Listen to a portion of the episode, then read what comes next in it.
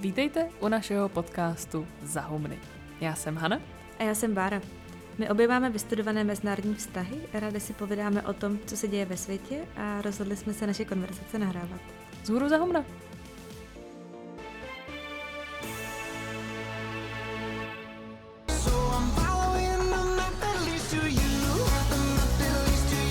Kam nebo za kým míří tady Adam Levine, to nevíme, ale za to určitě víme o mapách. Víc než on dokonce, nebo aspoň doufáme.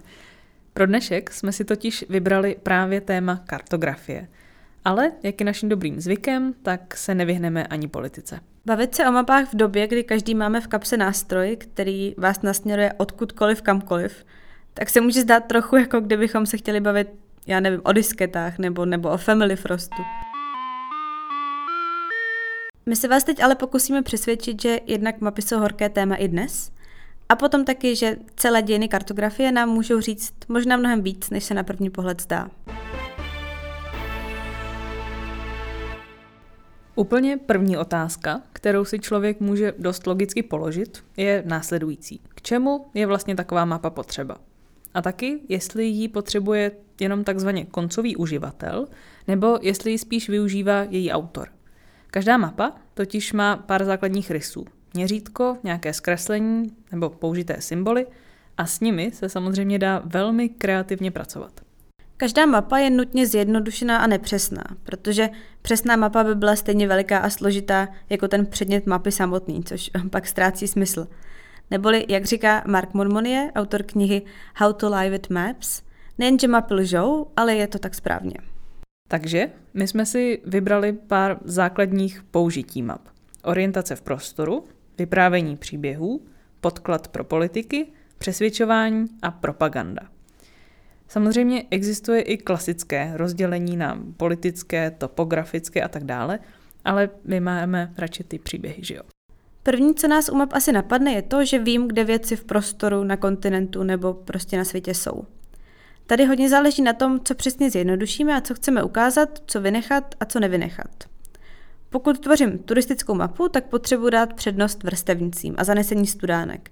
Naopak, když tvořím třeba autoatlas, který já jsem jako malá na cestách po Česku či Německu s rodiči a prarodiči skutečně používala. No ale určitě jsem tam nepotřebovala vrstevnice.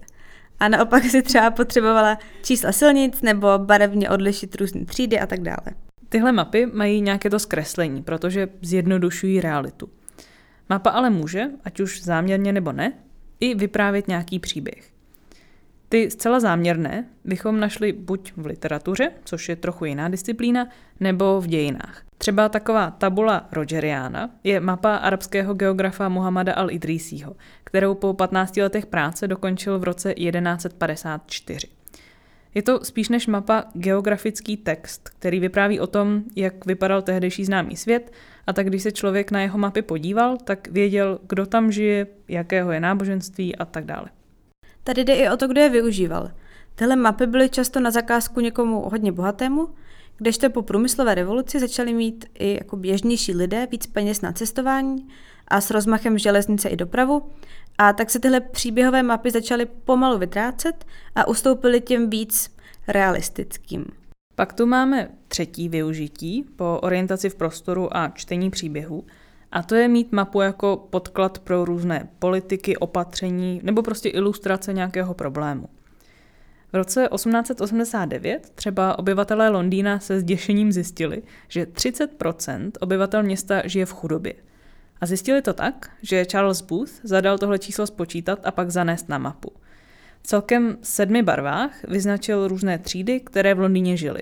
Od té nejnižší, u které je popisek vicious, semi-criminal, přes chudé a fairly comfortable, až po vrchní střední třídu.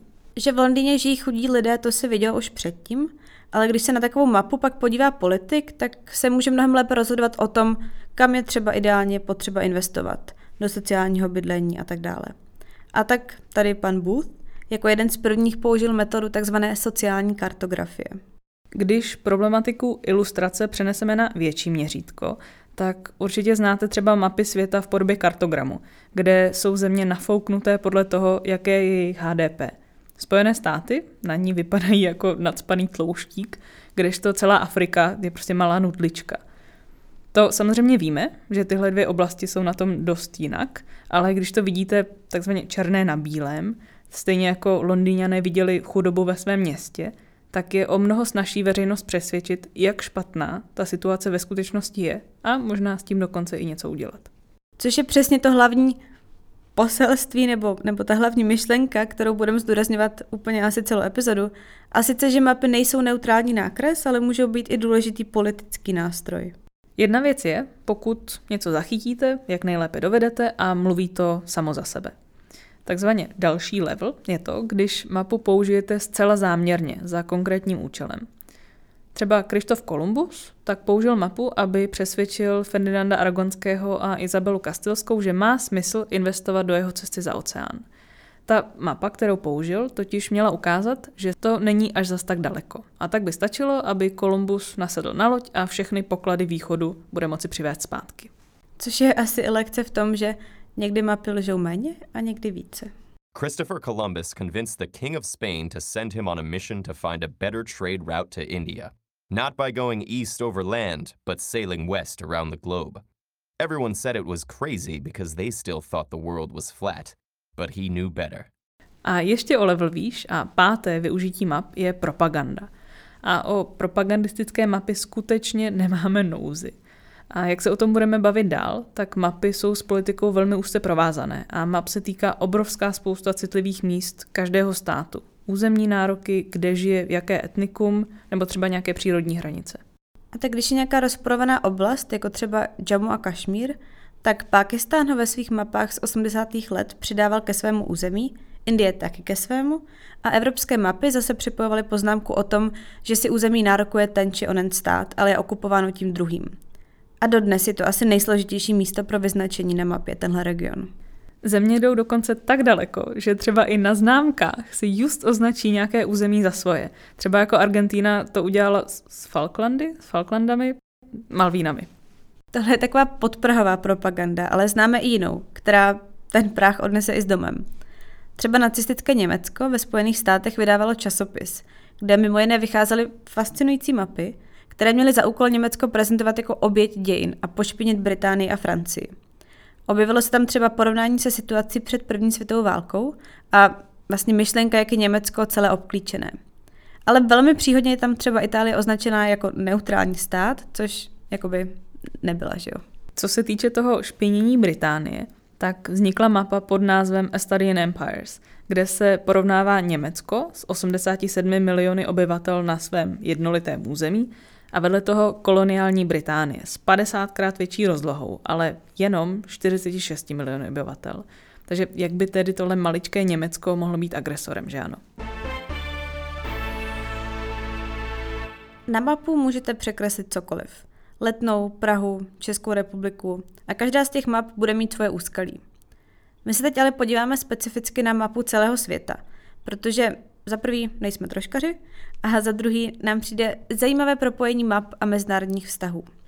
A než se na to vrhneme, tak pro vás máme malý kvíz. A vy si k tomu klidně můžete otevřít Google mapy, ale zkuste si tipnout tyhle ty tři věci. Takže za prvý, začneme úplně klasickým příkladem, kolikrát se vejde Grónsko do Afriky. Za druhé, kolikrát větší je Evropská unie než Demokratická republika Kongo. A za třetí, tipněte si, co je větší. Československo bývalé nebo Madagaskar. A odpovědi se dozvíte za chvilinku. Příběh nákresu, který si představíte pod pojmem mapa světa, se začal psát v roce 1569. Tehdy vlámský kartograf Gerhard Mercator, který, a můžeme se o tom hádat, ale na svém portrétu na anglické Wikipedii má duckface, tak tady pan Gerhard vytvořil mapu světa, kterou v podstatě používáme dodnes. A jako první taky použil slovo atlas pro svázaný soubor map. Mercatora živila hlavně výroba glóbů, které nemají ten náš hlavní problém. Jak přenést něco trojrozměrného, třeba kouli nebo geoid, na něco dvojrozměrného. Ideálně obdélník, co si můžete položit na stůl. Jeho cílem bylo vytvořit mapu, podle které by mohli námořníci plout po moři rovně, tedy že si nakreslí rovnou čáru z bodu A do bodu B a když si nastaví kurz, tak populují prostě tak dlouho, až dorazí na místo určení. A vymyslel to tak, že si zemi představil jako válec, tedy obdélník, ze kterého uděláte rouru, a ten pak jakoby rozbalil. ale rouras obdélníku prokazatelně není koule, natož geoid, takže musel Zemi trochu zkreslit. A velikost jednotlivých území je tak dost nepřesná. A to konkrétně tak, že kolem rovníku je to zkreslení zanedbatelné, ale čím blíž jste u pólu, tak tím víc vás mapa mystifikuje. A to je i odpověď na první kvízovou otázku, takže na Mercatorově zobrazení vypadá Grónsko zhruba stejně velké jako Afrika, ale ve skutečnosti by se Grónsko do Afriky vešlo 14krát. A Demokratická republika Kongo bude vedle Evropské unie určitě trpaslík, si říkáte. A ono je všechno jinak. Ve skutečnosti je Evropská unie velká jenom jako necelá 2 Konga. A teď si představte, jak velká je ve skutečnosti celá Afrika, když jeden jediný stát je půlka celé unie. No a když jsme v tom, tak řekneme už teď i třetí odpověď na tu třetí kvízovou otázku. Takže Madagaskar možná na mapě vypadá jako ostrov zhruba srovnatelný s Československem, ale ve skutečnosti má 587 tisíc kilometrů čtverečních, zatímco naše bývalá federace měla jenom necelých 128 tisíc. Naše poloha na mapě nám totiž zajišťuje, že vypadáme o 56% větší, než jsme ve skutečnosti. No a je samozřejmě k zamyšlení, jestli to pro nás něco mění, tohle zkreslení. Celkově se dá říct, že kolem a kolem tohle Mercatorovo zobrazení dost nadržuje bohatému severu, což nejpozději v roce 2020 je trochu kontroverzní. Samozřejmě za to nemůže Mercator, on chtěl nakreslit mapu pro námořníky a ne co nejpřesnější zobrazení světa, které visí v každé školní třídě. Každopádně jeho mapa ale není ideální a máme hned několik alternativ a některé se dokonce objevily už v 18. století. Ta asi nejznámější alternativa je ale Gall-Petersovo zobrazení, které se v poslední době proslavilo tím, že v roce 2017 v Bostonu rozhodli ve třídách vyvěsit právě tuhle mapu místo tradičního Mercatora. Což je hezké, ale profesionální kartografové se trochu zlobili, protože to podle nich rozmíchává umělý konflikt mezi těmihle 2 typy map. I když podle třeba už zmíněného Monmoniera máme mnoho dobrých typů a ani Mercator, ani Gall, ani Peters, tedy pánové, kteří nezávisle na sobě tenhle typ mapy prosazovali, mezi ně nepatří. Úplně hluboko do kartografických válek zabředávat nebudeme, ale dalo by se mluvit o nějaké Petersové kontroverzi, protože on tu svoji mapu prezentoval v roce 1967 jako inovaci a přitom Gall už stejnou mapu představil v roce 1885. A navíc je zajímavý zmínit, že Petersova dizertace byla na téma politická propaganda, takže, jak je vidět, od drama není nouze ani v tak zdánlivě klidném oboru, jako je kartografie. Ale zpátky k věci, my jsme hlavně neřekli, jak Gall-Peters vlastně vypadá. Takže tam, kde Mercator sice zachovává tvar kontinentů, ale zkresluje jejich velikost, tak Gall ani Peters tvar rozhodně nezachovali. Celá dolní polokoule je natažená jakoby do nudle a tím pádem souhlasí rozloha jednotlivých kontinentů. Arne Peters je sice obviňován z plagiátorství, ale jedno se mu nedá upřít.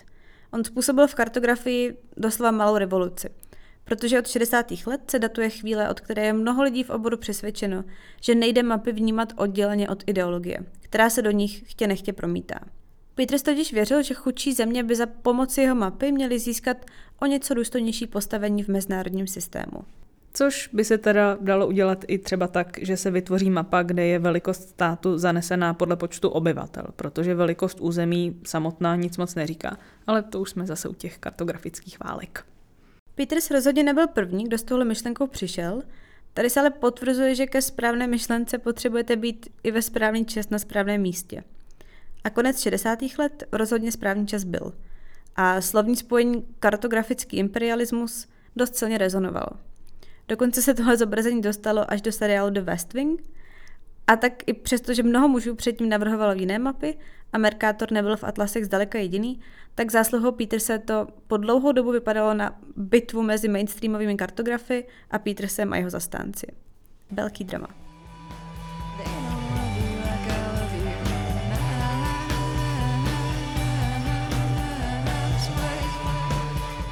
Jak už jsme zmínili, tak Mercator ani Peters, potažmo Gall, nejsou jediné mapy na světě. Ani zdaleka, spíš naopak, jsou jich mraky a pravděpodobně jsou některé mnohem lepší.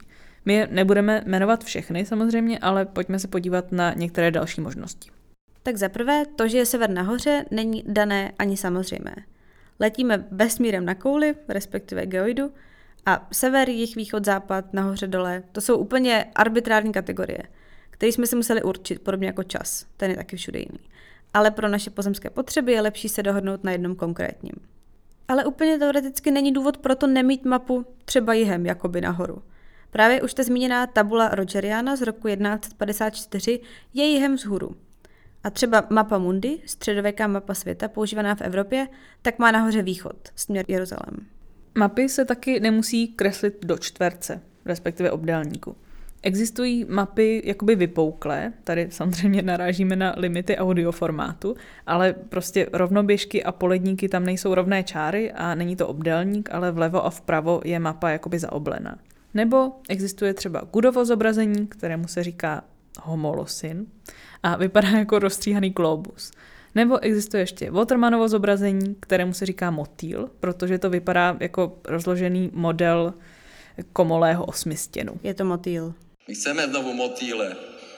Tyhle mapy mají jedno společné. A sice, že se snaží zobrazit celou zemi tak, aby tak nějak odpovídala skutečnosti a sloužila nějakému účelu. Obdélníková, nebo motýlí, mapa celého světa, ale není jediné zobrazení prostoru, které potřebujeme.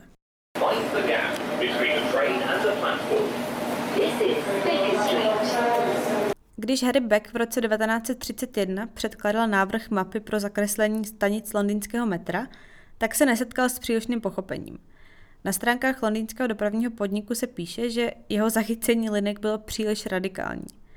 Nicméně o 2 roky později, v roce 1933, historicky jinak nepříliš šťastném roce, se nová mapa přeci jen začala používat. A důležité je na ní to, že místo toho, aby ukazovala, kde stanice přesně jsou a jak daleko jsou od sebe, tak se na ní dá rychle zorientovat a najít, kam se chcete dostat.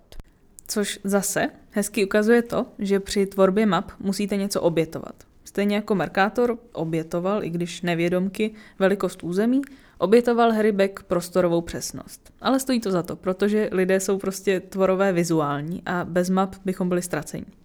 A doslova ztracení bychom dneska byli bez digitálních map, protože pojďme si říct, kdy jste naposledy drželi v ruce fyzickou mapu. Napište nám do komentářů.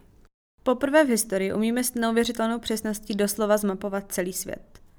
To poprvé se konkrétně počítá od 60. let, kdy se do kartografie začaly zapojovat počítače v systému GIS, geografických informačních systémů. A celá kartografie se změnila k nepoznání. Dříve bylo zvykem všechno malovat v ruce a nejpozději od 90. díky satelitům a počítačům a internetu, ale není žádný problém naprosto přesně zjistit polohu skoro čehokoliv. To pak mapám trochu ubírá na těch funkcích, kde je někdo k něčemu využívá, protože na Google mapy, které poskytuje soukromá společnost, si nikdo žádnou svoji státní propagandu nepromítne, tedy téměř.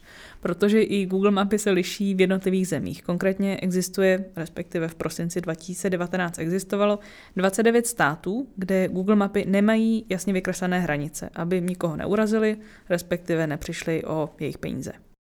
Pokud si je vyzumujete, tak oni používají pořád zkreslené Mercatorovo zobrazení, ale jako dělat propagandu s Google mapama je prostě o něco těžší než kdysi. Jiné je ale i vnímání map čistě z pohledu orientace. To je úplně primární funkce map.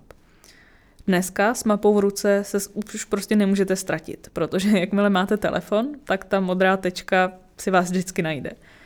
A co víc, vzpomeňte si, na co všechno musíte ve svém telefonu sdílet polohu. Uber nebo Liftago, ať jsme patrioti, Airbnb, Volt nebo dáme jídlo.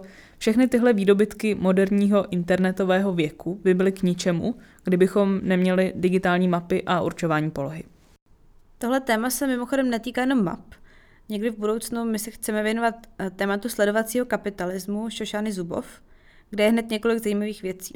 Třeba Street View jako jeden z příkladů, jak nám technologie nepokrytě zasahují do života a tváří se jako veřejný statek. Nebo hra Pokémon Go, která propojila mapy s monetizací, kdy podniky na mapě od Google Maps mohly platit za reklamu, aby tam lidi mohli lovit ty Pokémony. No a samozřejmě, když už jste v Mekáči, tak si tam spíš něco dáte, než když tam nejste. Tuhle třetí část epizody jsme si pracovně nazvali Mocenská dimenze map. Nejde ale o nic komplikovanějšího, než o zamyšlení se nad tím, jak mapy mohou vytvářet sociální realitu, v které žijeme. Když jsme před časem v epizodě o národních státech mluvili o nacionalismu, tak jsme zmiňovali, nebo aspoň doufáme, pokud ne, tak to teď napravíme, historika a politologa Benedicta Andersona. Ten se proslavil knihou Imagined Communities, která se do češtiny překládá jako představy společenství A je to asi nejznámější kniha o nacionalismu, co kdy byla napsaná. A Anderson tam říká, že podle něj jsou národy společenské konstrukty, které drží pohromadě díky nějaké společně sdílené představě. Když si vezmeme třeba Čechy, tak Čech z malé vesnice u Plzně nejspíš nikdy nepotká Čecha z městečka u Olomouce. Stejně se ale oba vnímají jako Češi a vnímali by tak i toho druhého, kdyby se náhodou potkali. A je to právě kvůli té sdílené představě, díky které se mohou vnímat jako jeden celek, i když o sobě jinak vůbec nic neví. K rozvoji téhle představy národa o sobě samém a nárůstu nacionalismu podle Andersona mimo jiné dost přispěl masový rozvoj tisku a prodej knih v jednotlivých národních jazycích. A bylo to kvůli tomu, že lidé skrze literaturu, které rozuměli, do sebe dostávali nějakou společnou představu o sobě jako o národu i o světě kolem nich. No a mapy můžeme brát vlastně taky jako takové knihy nebo texty, které plní podobnou úlohu. Strukturují naše představy a vnímání světa. Tak jako se všichni lidé v rámci jednoho národa nikdy nepotkají a tudíž národní uvědomění funguje díky nějaké sdílené a uměle vytvořené představě, tak nikdo nikdy neuvidí celý svět a jeho chápání toho, jak vypadá, bude jenom zprostředkované a právě třeba skrze nějakou mapu. To může znít trochu jako banalita, tak jakoby co, tak na mapy zprostředkovávají svět, kam se nedostaneme. Ve skutečnosti se ale zrovna tohle téma dotýká jedné z největších debat ve společenských vědách posledních 50 let, a sice vlivu postmodernismu a teorii slavného Francouze Michela Foucaulta. Michel Foucault was a French 20th century philosopher and historian who spent his career forensically criticizing the power of the modern bourgeois capitalist state, including its police, law courts, prisons, doctors and psychiatrists. If Foucault's argument had to be summed up in a crude way, it would be this, that knowledge and power are intimately linked. Foucault hodně přemýšlel nad tím, jak se stane, že ve společnosti je něco brané jako normální, samozřejmé, a co jsou takové ty věci, nad kterými ani nemusíte přemýšlet, protože jsou prostě jasné jako facka. A kdy a proč se tohleto může změnit? Když si vezmeme třeba příklad homosexuality, tak kdybyste se narodili před 300 lety, tak homosexualitu jste automaticky brali jako něco závadného, něco, o čem se ani nemělo mluvit. V té společnosti prostě panovala úplně automatická shoda. No a dneska je to jinak, i když tohle samozřejmě není úplně ideální příklad, protože i dneska bohužel pořád záleží na tom, kde se zrovna nacházíte. Ale to, že se to aspoň trochu proměnilo, je naštěstí fakt. Foucault sám byl homosexuál a tomhle tématu se hodně věnoval. Celkově se ale zajímal o to, jak ve společnosti vznikají a fungují nějaké normy a standardy, právě díky kterým vám pak něco přijde normální a automatické a něco naopak nenormální a zvrácené. A on zdůrazňoval, jak strašně důležitá tahle ta neviditelná pravidla jsou. No a teď, proč o tomhle všem mluvíme v epizodě o mapách? Mapy jsou totiž podle nás skvělý takový mini příklad, na které můžeme tyhle velké teorie a myšlenky hezky ilustrovat. My jsme totiž většinou zvyklí mapu vnímat jako něco velmi strohého, vědeckého, něco, co prostě znázorňuje svět, krajinu a konec. Foucault by ale namítl, že ať mapu nakreslíme jakkoliv, vždycky bude odrážet právě ty normy a standardy dané společnosti. A tím, že tak tu mapu nakreslíme, budeme ty normy dál posilovat, protože se na svět budeme koukat v souladu s nimi. Ať už jste příznivcem kritických teorií nebo ne, tak faktem zůstává, že tvůrce i čtenář k mapě nepřistupují jako nepopsaný list. A nám přijde, že stojí za to se zamyslet nad tím, co výsledný produkt vypovídá o té dané společnosti. Takže my jsme teď vybrali několik příkladů toho, jak se normy a zvyklosti propisují do map. Už samotný způsob, jakým mapu nakreslíte, o vás něco řekne. Vezměte si třeba takzvaný Omfalův syndrom, který by se do češtiny dal báječně přeložit jako syndrom pupku světa. Označuje se tak skutečnost, že už i na těch nejstarších mapách lidé stavěli centra svých civilizací do středu světa, nebo dokonce vesmíru. Ať už jde o čínské nebo řecké mapy, ale i o islámské s centrem v Mece, nebo křesťanské s centrem v Jeruzalémě. Mapa byla nakreslená tak, že to, co lidé vnímali jako centrum, bylo prostě uprostřed. Což, když se vrátíme na začátek, tak je hezký příklad toho, že i mapy vyprávějí příběh, i když třeba mezi řádky. Nakonec i ten Mercator, o kterém už jsme mluvili, tak taky postavil do centra mapy Evropu. On ji navrhl takhle, aby se díky ní s nás pracovala s kompasem, takže ho těžko můžeme vinit z nějakého evropocentrismu, Nicméně to nevylučuje, že takový pocit mohla živit. Dalším příkladem situace, kde můžeme přemýšlet nad politicko-mocenským vlivem map, je tzv. Mlčení map. A nejde o nic jiného, než to, že se z mapy prostě něco vynechá. Jak jsme říkali, nejde to jinak. A nakonec je hlavní být si vědom toho, že mapa je vždycky nevyhnutelně neúplná. To ale neznamená, že by se měl vynechávat celý stát jako Nový Zéland, což je reálný problém a premiérka Jacinda Ardern se jala na to hrdinně upozorňovat. Hello, Reese. Cindy, I mean your majesty, I'll keep this brief. New Zealand is being left off world maps. Listen, this is big. Bigger than we thought. Bigger than the moon landing and Loch Ness combined. Now look, I've boiled it down to a few things. Australia want our tourists, England want to get rid of the All Blacks, and the wine industry, they can't beat our Pinot or Sav. Are you sure? Well, I do have one more theory. We're quite a fiddly-looking shaped country, a bit like a half-eaten lamb chop. Perhaps people are just leaving us off, thinking we're a mistake.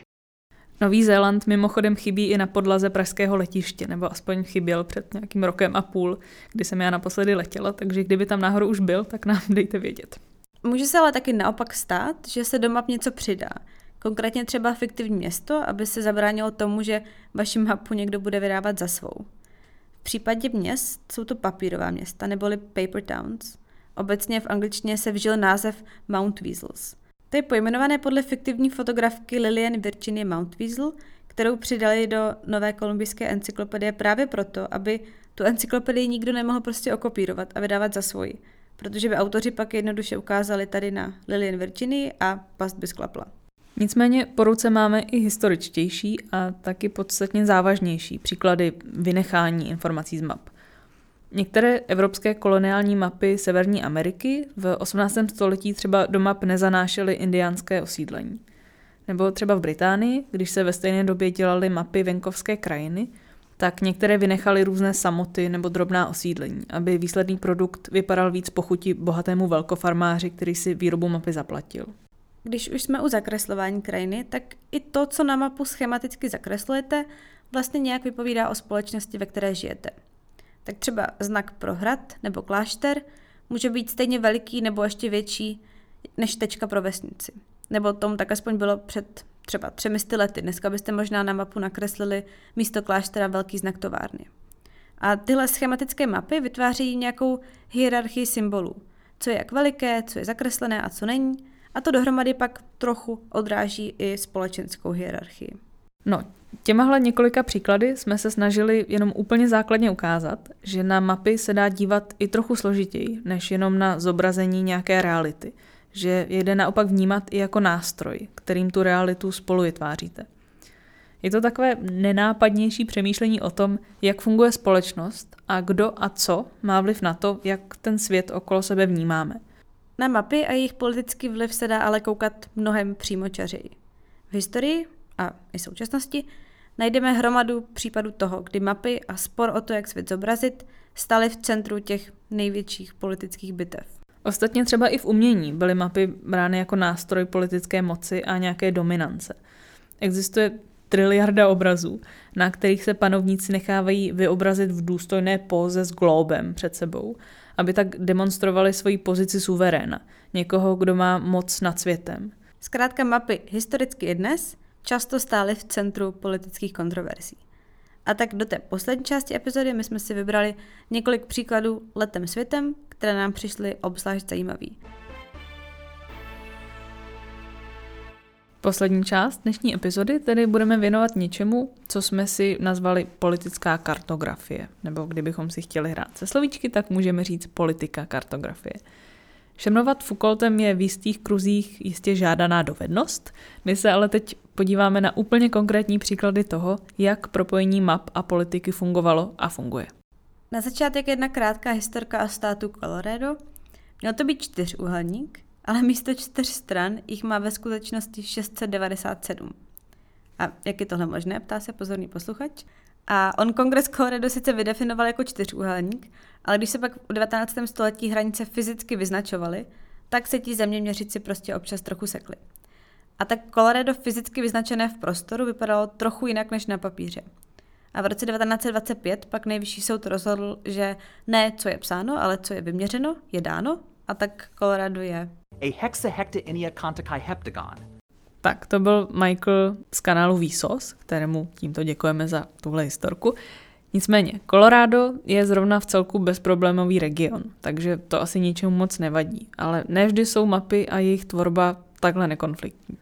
Historie je plná případů, kdy jeden tah perem vedl obrazně řečeno k válkám, milionu mrtvých a dalším tragédiím. Například v období kolonialismu mapy samozřejmě hrály obrovskou roli, protože bylo potřeba pořádně zmapovat nová území. A nová říkám teď trochu ironicky, protože nová byla jenom z pohledu těch kolonizujících národů, které objevovaly samozřejmě.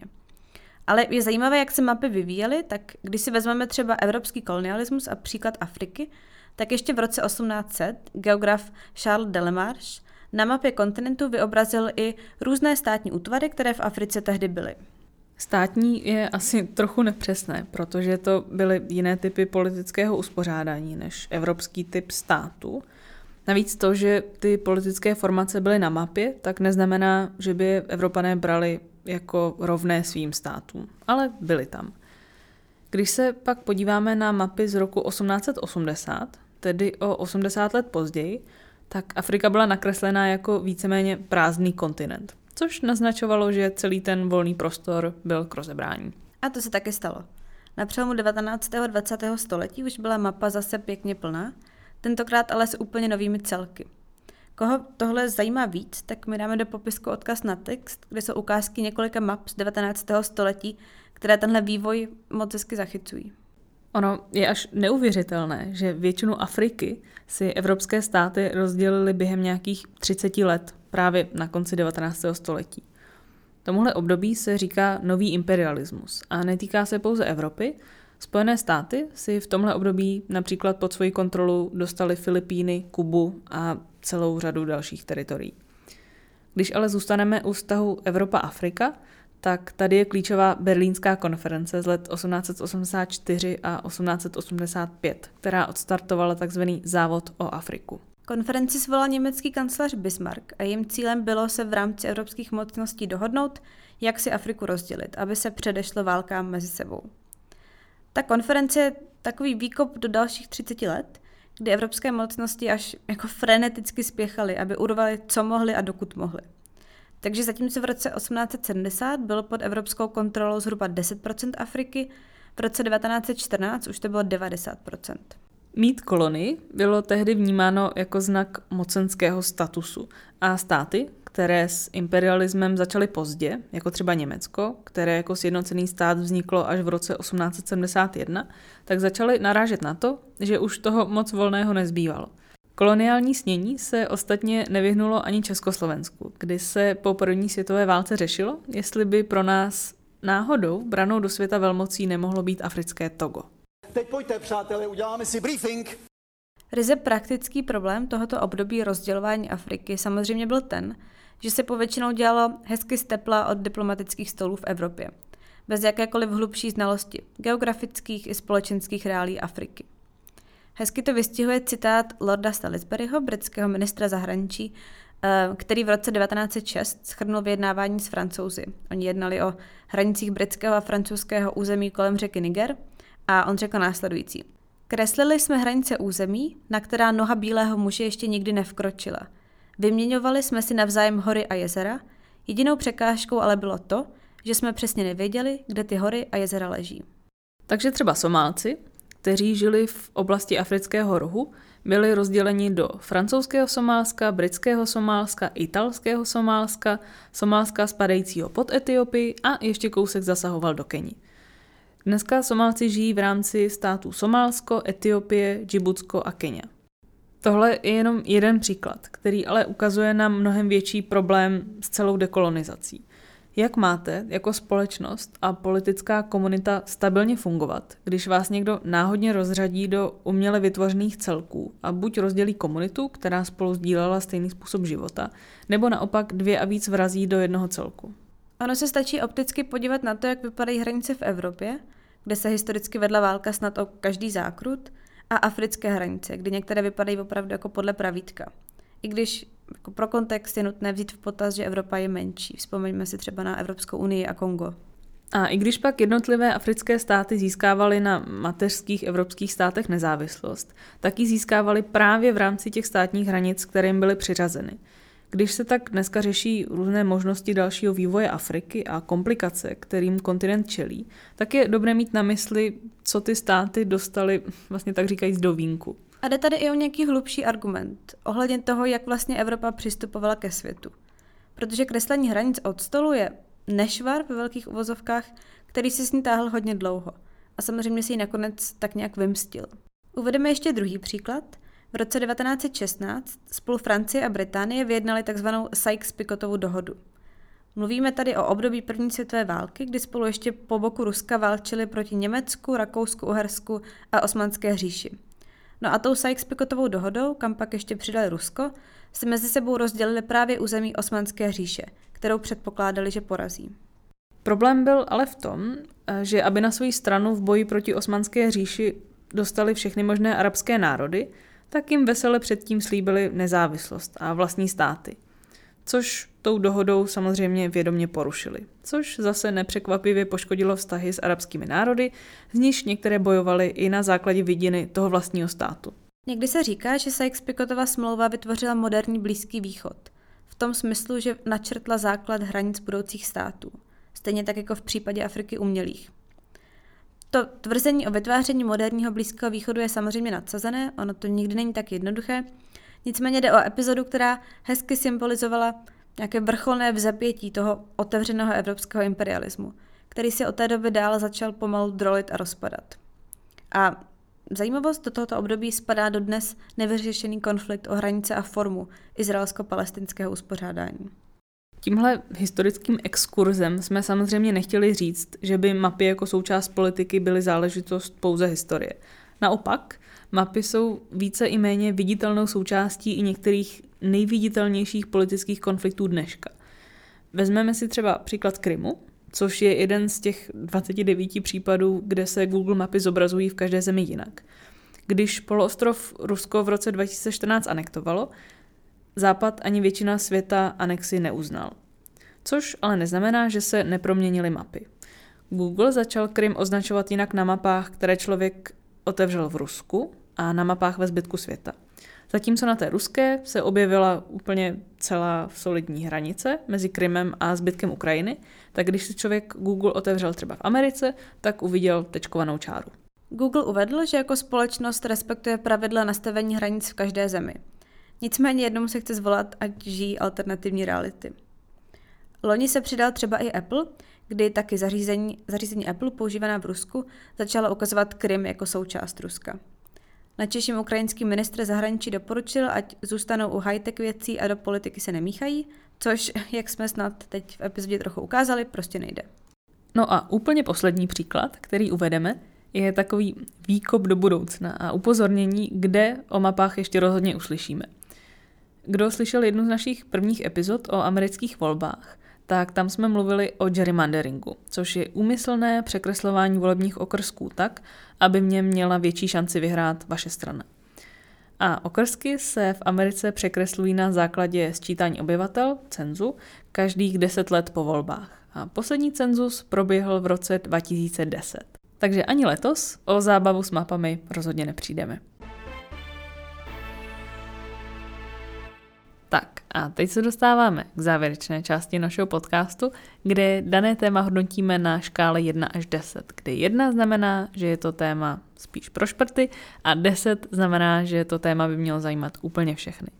Takže já dávám mapám 6, protože za mě je to téma hlavně navázané na spoustu detailů, takže je to za mě taková síť, která zachytává strašně moc různých fenoménů. V návaznosti na současnou covidovou situaci jsem si vzpomněla na jeden příklad zase z Londýna, kdy se tam podařilo jednomu lékaři zastavit epidemii cholery, protože si jednotlivé příklady zakreslil na mapu a viděl, že se nákaza šíří od jednoho jediného zdroje pitné vody. A tak vlastně mi přijde, že je to i docela aktuální téma, že i v moderní epidemiologii určitě mapy mají svoje využití. A je to teda navázané i na novinařinu a napadají mě třeba aktivity Bellingcatu a jiných open source novinářů, kteří mapy hojně využívají. A třeba i já jsem loni byla na jednom workshopu, kde jsem na základě jediné fotky byla mimo jiné za pomocí map schopná najít úplně konkrétní graffiti v Istanbulu. No a zkrátka mapy jsou pro mě takový odrazový můstek k dalším fascinujícím věcem. Jo, ještě nesmím zapomenout na můj oblíbený účet Terrible Maps, který dělá úplně nejlepší tematické mapy na světě a já to dám do popisku. Já dávám taky 6. A já dávám 6, protože se ve mně sváří dvě věci a úplně nevím, jak k tomu přistoupit. Já mám totiž jednak absolutně nulový smysl pro orientaci. A třeba geografickým mapám, na rozdíl od těch politických, vůbec nerozumím a strašně mě matou. Na druhou stranu, ale podle mě to téma má hrozný podprahový potenciál a navíc jsme se tam dotkli věcí, které mě zase osobně zajímají moc. A to třeba toho, jak lidé přemýšlí o světě kolem sebe a jak naše přemýšlení a chápání ovlivňují i tak nenápadné a každodenní věci jako mapy. Já jsem si trochu říkala, nebo jsem se zamyslela nad tím, že tohle téma má určitě hodně společného i s kognitivními zkresleními, o kterých jsme úplně kdysi mluvili v naší první epizodě. Třeba to, proč se chceme vždycky vidět v centru. Takže kdyby náhodou někdo tušil o nějakým hezkým paperu, který tohle řeší, tak mi prosím určitě dejte vědět. No a to už je z naší dnešní epizody všechno. Takže jako vždycky, jestli nám chcete něco napsat, tak můžete na náš e-mail vzhuruzahumna@gmail.com, na naše Instagramy Hanule a _Bramborová nebo na náš Twitter za _Humny. Takže my děkujeme za poslech a těšíme se zase dál.